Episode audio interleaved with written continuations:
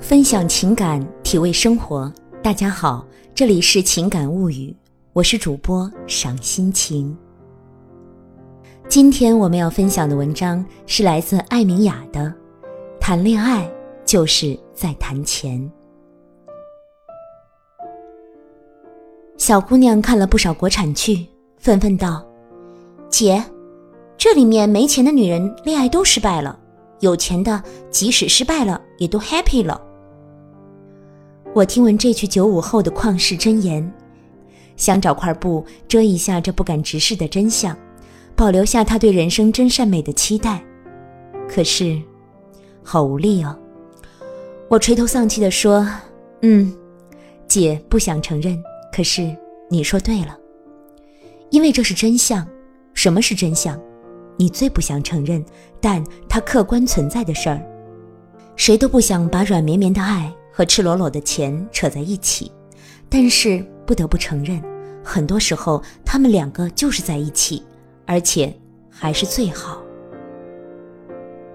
那么，钱与爱之间是否真的可以碰撞出真爱呢？真爱最容易发生在哪种人身上呢？一无所有的两个人和什么都有的两个人。是的，前者反正没有世间繁华，只能一起旋转木马；后者。看透厌烦世间繁华，也只想一起旋转木马。真爱最不容易发生在哪种情况呢？回答是：双方有一个人还在立足生存，而不是探讨生活。说人话就叫做：当你自己还在为了生存挣扎的时候，你很难判断究竟是爱那个人，还是爱上了想让他带着你逃出现在阶层的那个愿望。霸道总裁爱上你，你还在为了房租挣扎，这就很难判断自己是爱上了霸道，还是爱上了总裁。也有女生拼死抵抗，说：“可是金钱也不能买到百分之百的快乐呀。”是的，姑娘，后来你就会知道，金钱若能够给你百分之七八十的快乐，还不够吗？世人谁能够得到百分之百的完满呢？金钱让你有掌控力、有底气、有安全感。金钱可以让你坐着头等舱飞去另一个世界找一个男人，却不必在大雨滂沱之下苦苦守候在楼下。你在他公司旁边的五星级酒店开个房间睡到天荒地老，你吃着昂贵的西餐，享受着长得像吴亦凡的服务生的微笑。他爱来不来？他来了，开开心心的滚三天床单他没来，你不过失落一天。还可以租个车去这个城市转一转，全当做一日游，你顶多失落。可是如果你还是要挤着十五个小时的绿皮车回去，那可就是受伤，身心全线受伤，太赤裸裸了。我写不下去了。不，其实我想说的是，这只是给你展示了有钱恋爱的表象，而这里最大的秘密是。在你成为这个有钱女人的道路上学到的那些事情，才是你如此强大、笃定、漫不经心却又如此撩人的根本。很多人都喜欢钱，可是有没有考虑过钱喜欢你吗？钱也是有生命力的东西，他也只想和喜欢他的人谈恋爱，待在他喜欢的人的钱包里。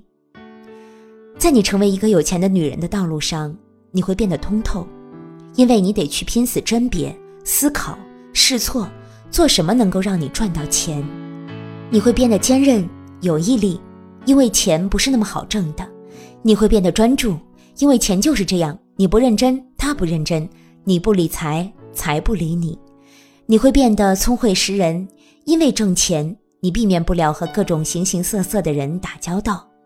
你需要忍受孤独、失落，因为有时候钱会诱惑你，诱不到你的碗里去。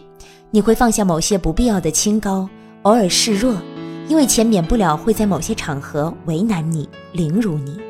你还需要认清自我，抵抗诱惑，因为这世间有时候其实低级的男人会利用女人想挣钱的心理，把你带到沟里去。